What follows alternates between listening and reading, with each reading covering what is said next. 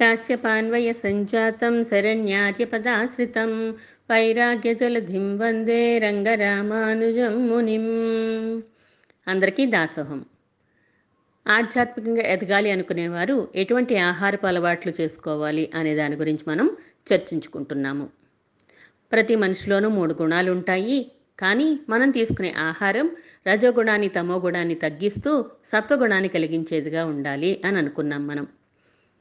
మరి సత్వగుణాన్ని ఎలా కలిగించుకోవాలి? ఏ ఏ పదార్థాలు తీసుకుంటే సత్వగుణం కలుగుతుందో తెలుసుకున్నాము. మనం తినే ఆహారం మూడు భాగాలుగా మారుతూ ఉంటుంది.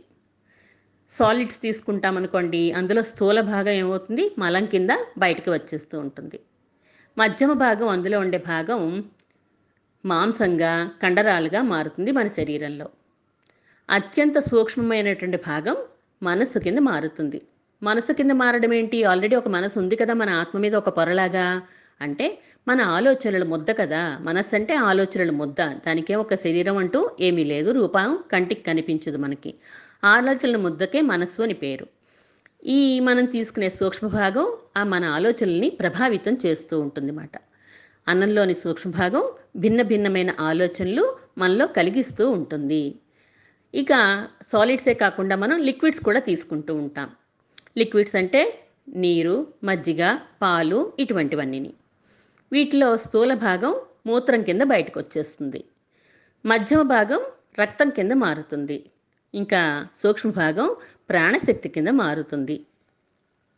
ఇక అన్నం నీరు కాకుండా నెయ్యి నూనె లాంటి జిడ్డు పదార్థాలు కూడా తీసుకుంటూ ఉంటాం. ఆ జిడ్డు పదార్థాల్లో స్థూల భాగం ఎముకల కింద మారుతూ ఉంటుంది. ఎముకలు దృఢంగా మారడానికి సహకరిస్తాయి. మధ్యమ భాగం ఎముకల్లోని మజ్జ కింద మారుతుంది. అంటే బోన్ మ్యారో అంటూ ఉంటారు కదా దాని కింద మారుతుంది అన్నమాట అండి. ఎముకల్లోని మూలుగు అంటారు దాన్ని. ఆ జిగురు జిగురు లాంటి పదార్థానికి మజ్జ అని పేరు కదా. బోన్ మ్యారో టెస్ట్ ఇప్పుడు ఎక్కువ చేయించుకుంటున్నారు అందరూ కూడాను. అటువంటి మ్యారో కింద మారుతుంది. సూక్ష్మ భాగం వాగింద్రియ కింద మారుతుంది. అంటే మన వాక్ శక్తిని పెంచుతుంది ఈ జిడ్డులోని సూక్ష్మ భాగం. మాట స్పష్టంగా పలుకుతామని స్వచ్ఛంగా ఉంటాయి అని చెప్పి నిన్న చెప్పుకున్నాం మనం. అన్నంతో మాట మృదువుగా వినసొంపుగా వస్తుంది. ఈ నూనె నెయ్యి అటువంటివి ఎక్కువగా తీసుకున్నప్పుడు నూ నూనె కంటే కూడా నెయ్యి మరింత ప్రభావితం చేస్తుంది మన మనస్సుని. ఇలా ఆధ్యాత్మిక చింతన ఉన్నవారు దేన్ని పడితే దాన్ని ఎప్పుడు పడితే అప్పుడు ఎలా పడితే అలా ఎంత పడితే అంత తీసుకోకూడదని తెలుసుకున్నాం. మరి ప్రతి పదార్థం కూడా ఇది మంచి చేస్తుంది ఇది చెడు చేస్తుంది ఆధ్యాత్మికగా అని ఎలా తెలుస్తుంది? వేదం చెప్పింది. కానీ మా స్వామివారు అందరికీ వీలుగా శరణిలో ప్రతి నెల కూడా ఒక శీర్షికన రాస్తున్నారు. ఈ కూర ఆధ్యాత్మిక పరులకి ఎంతవరకు సహకరిస్తుంది అని చెప్పి నేను ఈ కూర తినవచ్చా అనే పేరుతోటి శీర్షికని రాస్తున్నారు. ప్రతి సరిణిలో లాస్ట్ పేజీలో వస్తోంది. చూసిన వాళ్ళు చాలామంది ఉండే ఉంటారు. స్వామివారు ప్రతి పదార్థాన్ని కూడా తమ అనుభవంలోకి తెచ్చుకుని రాసినటువంటి వ్యాసాలు అవి. ఎవరో చెప్తే రాసేసిన వ్యాసాలు కాదు. కాబట్టే ప్రతి కూర గురించి అంత వివరంగా రాయగలుగుతున్నారు. ఇరవై ఒక్క రోజుల పాటు ఒకే కూర తీసుకుని ప్ర ఉదాహరణకి ఒక ఆకుకూరను చూడాలనుకున్నారనుకోండి ఆకుకూర మాత్రమే తినేవారట ఇంకా. ఇంకా అన్నంలో ఆకులో అదే పెట్టుకోవడం అదే తినేయడం ఉట్టినే తినేయడం అంతే. ఏమవుతుంది? ఇరవై ఒక్క రోజుల తర్వాత ఈ ఆకుకూర తిన్నారు కదా ఇది తమ ఆలోచనల్ని ఎలా ప్రభావితం చేసింది? వాటిని గమనించుకుంటూ ఉండేవారట. అంటే ఈ కూర మనసు మీద ప్రభావితం చేయడానికి మనసుని ప్రభావితం చేయడానికి ఇరవై ఒక్క రోజులు పడుతుందంట. అప్పుడు అది తమో గుణాన్ని కలిగిస్తోందా? ఎంత శాతం రజోగుణాన్ని కలిగిస్తోంది? ఎంత శాతం సత్వగుణం కలిగిస్తోంది? ఇవన్నీ స్వామివారు గమనించి గమనించి ప్రతి కూర గురించి కూడా ఒక రీసెర్చ్ చేసి మరి రాశారు. శరణ్య పత్రికలు ఇప్పటికి రాస్తూనే ఉన్నారు. ఉదాహరణ చూద్దాము. పనసకాయ తీసుకుందాం. కూర పనసకాయ ఉంటుంది. మనకి తొనలు వచ్చే పనసకాయ ఫ్రూట్ ఉంటుంది కదా. పనస పొట్టు వాడుకుంటాం మనం కూరకి. పనస పొట్టు పర్వాలేదు. కొంతవరకు ఆధ్యాత్మ ఆధ్యాత్మికంగా పరులు ఎదగాలనుకునే వారికి ఇబ్బంది ఏం లేదు అని రాస్తారు స్వామివారు. అందులో పనస తొనలు కూడా తీసుకుంటాం మనం. పనస తొనలు అది కూడా పర్వాలేదు అన్నారు. ఎందుకంటే తొనలు మరీ ఎక్కువ ఏం తీసేసుకోలేం కదా. పరిమితంగా తింటే పనస తొనలు కూడా పర్వాలేదు అన్నారు. ఇక తొనల్లోని పిక్క ఉంటుంది. ఆ పిక్క మాత్రం రజోగుణం కాబట్టి మనం ఆలోచించుకుని తీసుకోవాలి అని రాశారు. ఇంత వివరంగా మనకి ప్రతి కూర గురించి రాశారు. కొత్తిమీర తీసుకున్నాం అనుకోండి ప్రతి కూరలోని ఇప్పుడు కొత్తిమీర వాడడం అలవాటైపోయింది రుచి కోసమని అంతో ఇంతో వేస్తూనే ఉంటాం మనం. ఆ కొత్తిమీర తమో గుణాన్ని కలిగిస్తుంది అని రాస్తారు స్వామివారు. కూరల్లో వేసినా సాంబార్లో వేసినా ఎందులో వేసుకున్నా కూడా దాని గుణాన్ని మాత్రం వదిలిపెట్టదు అట. కానీ ధనియాలు కొత్తిమీర వచ్చే ధనియాల నుంచే కదా ఆ ధనియాలు మాత్రం తమ గుణాన్ని వదిలేసుకుంటాయట పక్క పదార్థంతో కలిసినప్పుడు. మనం నూనె నెయ్యి వేయించి ధనియాల పొడి కొట్టుకుంటాం కదా అందులో వేయించినప్పుడు పొడి పొ- పొడి కింద చేసుకున్నప్పుడు ఇతర పదార్థాలతో కలిసినప్పుడు తన గుణాన్ని వదిలిపెట్టేసుకుంటుంది కాబట్టి అది మనం వాడుకోవచ్చు అని చెప్పి వ్రాస్తారు. అంటే ప్రతి కూర గురించి కూడా స్వామివారు తమ అనుభవంలోకి తెచ్చుకుని విషయాల్ని దాని గురించి వ్రాశారు కాబట్టి తెలియని వాళ్ళు ఎవరైనా ఉంటే అది తెలుసుకోవడానికి ప్రయత్నం చేయండి. ప్రతి కూర గురించి కూడా స్వామివారి వివరంగా అందిస్తున్నారు మనకి. ఇలాగ తమ మనసుని ఆధ్యాత్మికంగా నడుపుకోవాలనుకుంటే ఏ కూరని స్వేచ్ఛగా తినచ్చు ఏ కూరని మితంగా తినాలి అనేది చాలా చక్కగా స్వామివారు మనకి అందించారు. ఇంకా మనం తినే పదార్థాలు చాలా గౌరవభావంతో తినాలని చెప్తాం శాస్త్రం. అన్నం పరబ్రహ్మ స్వరూపం అని అంటుంటాం కదా. ఎందుకంటే అన్నగత ప్రాణులు మన శక్తి అన్నంలో ఇచ్చాడు మనకి. మానవులకి శక్తి అన్నంలో పెట్టి ఇచ్చారు కదా పరమాత్మ. అందుకని పరమాత్మ స్వరూపంగా దాన్ని భావించాలి. మరీ స్పీడ్ స్పీడ్గా తినేయకూడదు. మరీ స్లో స్లోగా తినకూడదు అని చెప్పి చెప్తోంది శాస్త్రం. అన్నం ననింద్యాత్ అని చెప్పి అంటారు. నాలుగు రకాల పదార్థాలు మనం తీసుకుంటూ ఉంటాం. భక్ష్య భోజ్య చోష్య లేహ్యములని. అంటే మనం తినేవి నమిలి తింటాం కొన్ని జుర్రుతూ తింటాము నాకుతూ తింటాము తాగుతూ తి తాగేస్తాం కొన్ని పదార్థాలు. ఇలా మనం నాలుగు రకాలుగా తింటూ ఉంటాం. చిన్నప్పటి నుంచి మా నాన్నమ్మ ప్రతిరోజు కూడా కోవలికి వెళ్ళేవారు. ఆ ప్రసాదం గుళ్ళో పెట్టిన ప్రసాదం తను తీసుకున్నాక అలా చేతిలో పెట్టుకుని ఇంటి దాకా తీసుకొచ్చి మా అందరికీ ప్రతిరోజు కూడా మా పిల్లలందరికీ పెద్దవాళ్ళందరికీ ఇంట్లో ఉన్నందరికీ కూడా ప్రసాదం పెట్టేది. ఆ ప్రసాదమే ఈరోజు ఇలా మా మీద ఈ మాత్రమైన పెరుమాళ్ళ గురించి రుచి కలిగించిందేమో అని అనుకుంటూ ఉంటాం. అంతేకాకుండా వారి ఆచార్యులు పురిహేళ ధర్మాచార స్వామివారు ప్రతిరోజు మా ఇంటికి వచ్చేవారు. వచ్చి గ్రంథాల కాలక్షేపాన్ని అనుగ్రహిస్తూ ఉండేవారు. ద్రవిడ ప్రబంధాలు కాలక్షేపాన్ని చెప్తూ ఉండేవారు. ప్రతిరోజు కూడా దాసోహం పెట్టు దాసోహం పెట్టు అని అనేది. మనకి తెలిసినా తెలియకపోయినా కూడా ఒకసారి దాసోహం పెట్టేయడం లోపల పరిగెట్టేయడం అంతే. అంటే ఆ దాసోహం ప్రసాదం ఊరికే పోలేదు. మా నాన్నమ్మ మంగళాశాసనాలు పరమాత్మ ఆశీర్వచనాలు ధర్మాచార స్వామి మంగళాశాసనాలు ఈ మాత్రం రుచి కలిగించేయేమో మాకు అని అనుకుంటూ ఉంటాం. అంటే మనం తినే పదార్థాలు మన మనసు మీద ఎలా ప్రభావితం చేస్తాయండి అని గుర్తునే గుర్తొచ్చి చెప్పానండి. ప్రసాదం తీసుకున్నప్పుడు పిల్లల్లో కూడా చిన్నప్పటి నుంచి సంస్కారం పడిపోతుంది.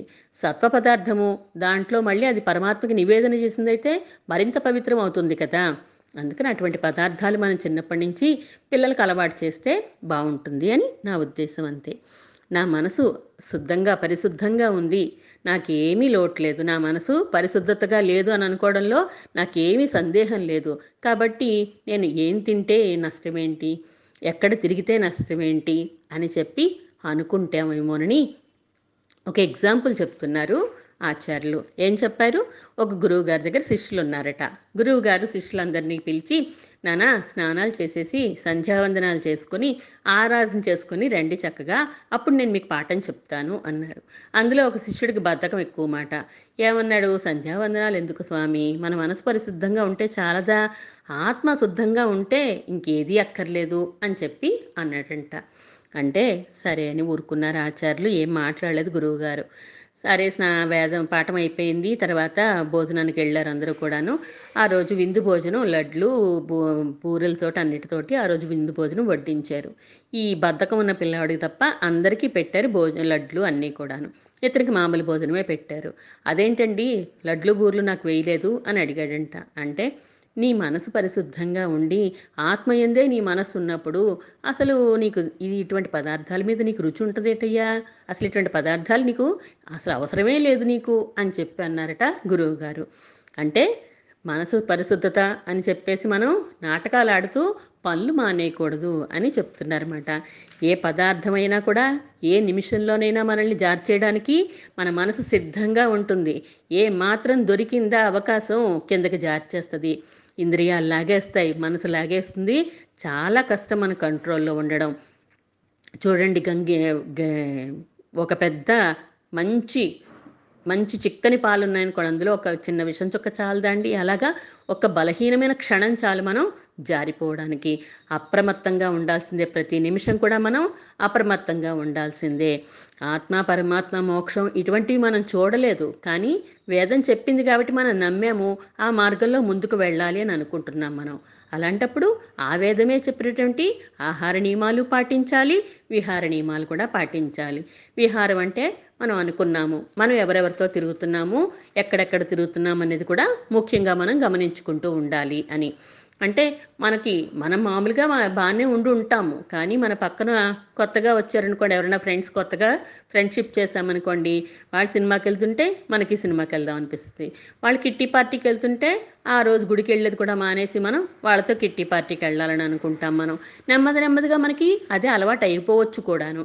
అందుకని మన విహారం మనం వెళ్ళే ప్రదేశాలు కానీ మన చుట్టూ ఉండే వాళ్ళతో మనం చాలా జాగ్రత్తగా మసులుకుంటూ ఉండాలి అని చెప్తున్నారు.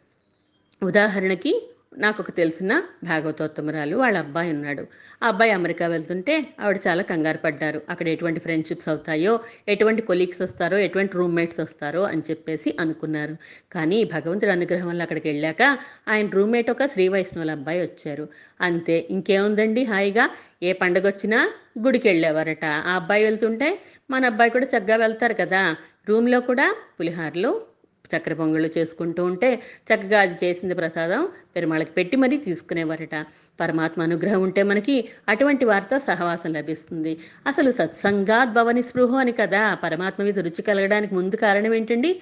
సత్సంగమే కారణము. అదే మూలం మనకి. నలుగురు ఎటువంటి మంచి భక్తులతో మనకి ఫ్రెండ్షిప్ కుదిరిందనుకోండి మనం కూడా చక్కగా అదే మార్గంలో మనం వెళ్ళిపోతాం. ఇంకా డౌట్ ఉండదు మనకి. అందుకని అటువంటి సత్సంగం మనకి ఎప్పుడూ ఉండాలి. మన చుట్టూ కూడా సత్సంగం ఉండాలి. ఇంకా ఈ మూడు గుణాలని కూడా మనకి పెద్దలు ముగ్గురు అన్నదమ్ములతో పోల్చారు. మన శరీరం ఒక లంక అనుకుందాం. ఈ లంకలో ఏమున్నాయండి? సత్వగుణం ఉంది రజోగుణం ఉంది తమో గుణం ఉంది. కానీ సత్వగుణం చాలా కొంచెం ఉంది. తమో గుణం రజోగుణాలు ఎక్కువగా ఉన్నాయి. లంకలో కూడా ముగ్గురు అన్నదమ్ములు ఉన్నారు ఎవరు? మన రావణాసురుడు కుంభకర్ణుడు విభీషణుడు. రావణాసురుడు రజోగుణానికి ప్రతీక విభీషణుడు నిద్ర కదండి ఎప్పుడు? తిండి నిద్ర అంటే తమో గుణానికి ప్రతీక. విభీషణుడు ధర్మాత్ముడు ఆయన సత్వగుణానికి ప్రతీక. రాముడు వచ్చాడు ఏం చేశాడు? రజోగుణం కలిగినటువంటి రావణాసురుని సంహరించాడు. సత్వగుణం కలిగినటువంటి విభీషణుడికి పట్టాభిషేకం చేశాడు. మనం కూడా అలాగే చెయ్యాలట. మన శరీరం అనే లంకలో ఏం చేయాలి? రాజ్యం వెళ్తున్నటువంటి రజోగుణాన్ని మనం తొలగించుకోగలగాలి. మనం తొలగించుకోగలవా తొలగించుకోలేం. దానికి పరమాత్మ సహకారం ఉండాలి. పరమాత్మ సహకారం ఉంటేనే రజోగుణం తొలగుతుంది సత్వగుణం కలుగుతుంది మనకి. అందుకని ఈ రావణాసురుణ్ణి సంహరించి విభీషణుడికి ఎలా అయితే పట్టాభిషేకం చేశాడో లంకలో పరమాత్మ అలాగే మనలో కూడా మన శరీరంలో మన మనసులో కూడా రజోగుణం తొలగించి సత్వగుణం కలిగేలా చేయగలిగింది ఆ పరమాత్మ మాత్రమే. అందుకని ఆయన మీద భక్తిని మనం పెంచుకోగలిగితే మూడు గుణాలు కూడా మనకి కావాల్సింది వస్తూ ఉంటాయి అక్కర్లేని తగ్గుతూ ఉంటాయి. మూడు గుణాలు లేకుండా మాత్రం ఎప్పుడు ఉండదు. ఎక్కువ తక్కువలు తేడా ఉంటాయి అంతే కదా. మన గురువుగారులు కూడా సత్వగుణ సంపన్నులే ఆచార్యులు. కానీ ఎప్పుడైనా మనల్ని కోపగించ మనల్ని దండించాల్సి వచ్చిందనుకోండి కోపాన్ని తెచ్చుకుంటారు రజోగుణాన్ని. తెచ్చుకుని మరి మన గురించి యాక్షన్ చేస్తారన్నమాట. మనల్ని కేకలేసినట్టుగా. అలాగ ప్రతి మనిషికి మూడు గుణాలు కావాలి. ఎప్పుడు ఏది ప్రదర్శించాలో అదే ప్రదర్శించాలి తప్ప ఎప్పుడు పడితే అప్పుడు కోపగుణాన్నే ప్రదర్శిస్తూ కూర్చోవడం కాదు. అందుకని మనలో సత్వగుణం కలగాలంటే ఇటువంటి ఆహార విహారాలు ఉండాలి అని శాస్త్రం ఎంత చెప్పినా కూడా మన మనసు ఒప్పుకోదు కదా. మన ఇంద్రియాలు ఒప్పుకోవు. చుట్టూ ఉండే విషయాలన్నీ కూడా మనకే కావాలనిపిస్తూ ఉంటుంది.